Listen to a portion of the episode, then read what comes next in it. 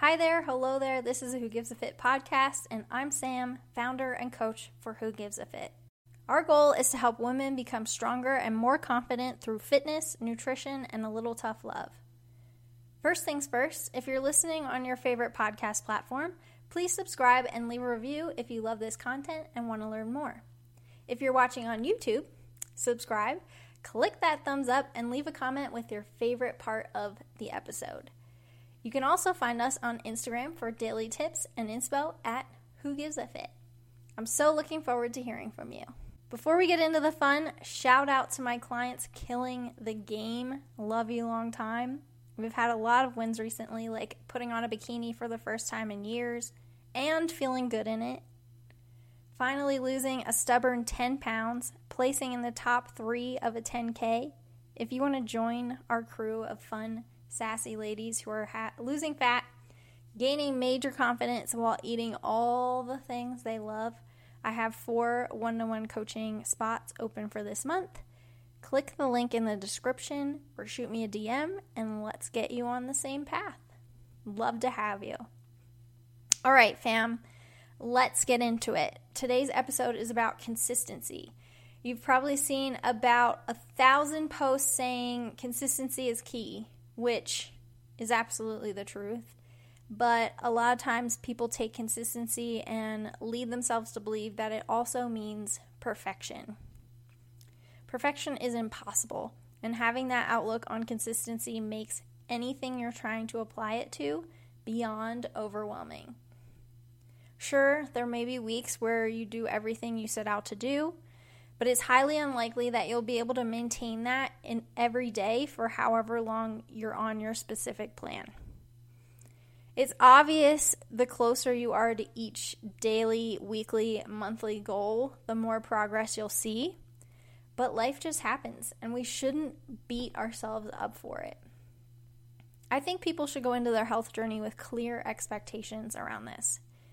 Give yourself levels of consistency at the very beginning of the journey. For example, level one might mean I did not track nutrition or do workouts, didn't do anything. Level two might look something like you tracked nutrition and did one workout of three. Level three, maybe you tracked nutrition and did three workouts. Four, hit all macro numbers and did two workouts. Level five, hit all macro num- numbers and did all three workouts. Now, these are just random general examples. Have yours meet you where you're at and what you're trying to do. If you're a workout fiend, five workouts a week might be level three for you. If you're just starting, walking one time a week might be level two. You know what I'm saying? Make it work for where you're at and where you're trying to go. You can have as many levels as you want. I think having a little bit fewer, I wouldn't go like over 10. I think that's a little bit much, but I'd say five is a good place to start. And if you go along and find that you maybe need one more level, go ahead and add it in. But these are a really good way to set a standard for yourself and what to expect as far as goals when you're going throughout the journey. You could even print out a calendar each month and mark what level you were each day. Then, when you do your full roundup at the end of the month results and take your pictures and take your measurements, your expectation should be clear if you were a level one the entire month, obviously you're not going to have made that much progress. And as you're checking off those days, not only will that likely motivate you more to get out of that lower level, it will help you understand what things are going to look like at the end of the month. If you're seeing level ones over and over, you know at the end of the month to expect not much of a change. And that kind of sets you up for realistic expectations. If you're thinking that you're doing the bare minimum, but you're still going to see five pounds lost at the end of the month, that's just that's just living in a dreamland right there. That's what that is. So, this really helps you get realistic and clear with your expectations from the start. Now, as I'm sure you figured out already by my explanations, there's a level of responsibility with consistency. You decide how fast you reach your goal.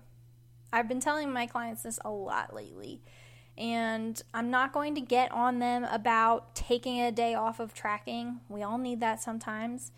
It's if you choose not to track and eat five servings of grandma's potato salad, then then you're choosing to slow down progress a little bit.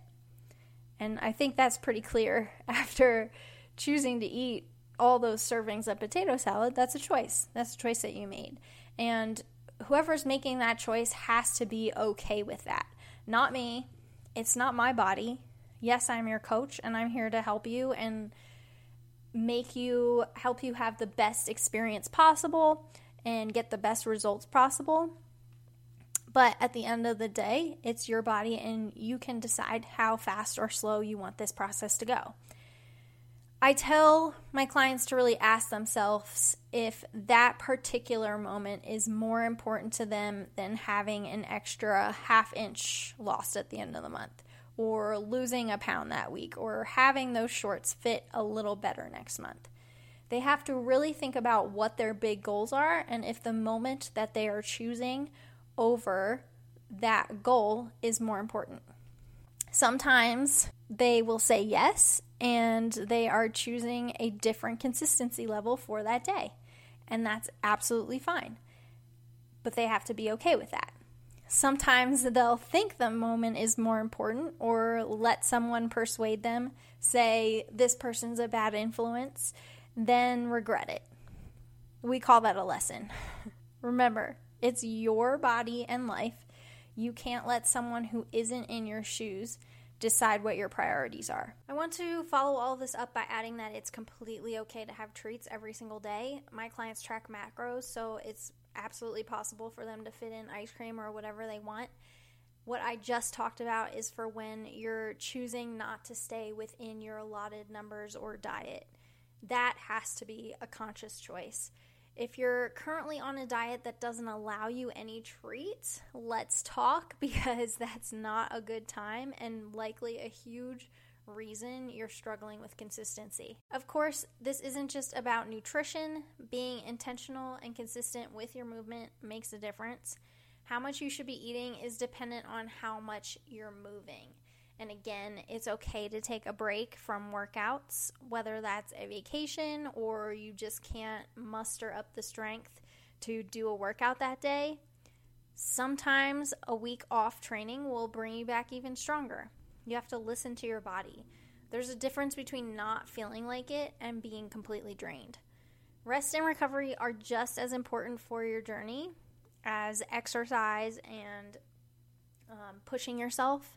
Exercise is considered a stressor, though. Yes, it gives us energy and mostly makes us feel good, but your body doesn't know the difference between stress from work, stress from exercise, or stress from being chased by a lion. Dating back to caveman days, yes, our body still reacts the same way. So you need to give it a break every once in a while. If you aren't taking at least one to two rest days a week already, start doing that now. And you'll likely find that you're able to push more and be more consistent with your workout days, leading to more progress. The issue a lot of people run into is thinking one of those moments, letting yourself enjoy something, sets them all the way back to the beginning, and that's just not true. It took a long time for you to get to the point that you started at, years likely, at least months one weekend or week is not going to teleport you back to that starting point. Yes, the scale may shoot up and you may feel bloated, but 98% of that is from water and sodium being held in your body from foods that you are not used to eating. So, progress slows a little bit, but it doesn't stop as long as you get back into it. In those spiraling moments of I've ruined everything by eating ice cream, I encourage you to look at how far you've come and look at starting pics or a graph of how much weight you've lost or your how much your measurements have changed. And it's usually rather eye-opening and shows us we're often overreacting which we tend to do fairly often. So whew that pretty much wraps up today's episode on consistency i hope that you found this super helpful i'd love to hear what you're going to implement into your journey so find me on instagram at who gives a fit and send me a DM. I'm excited to hear from you.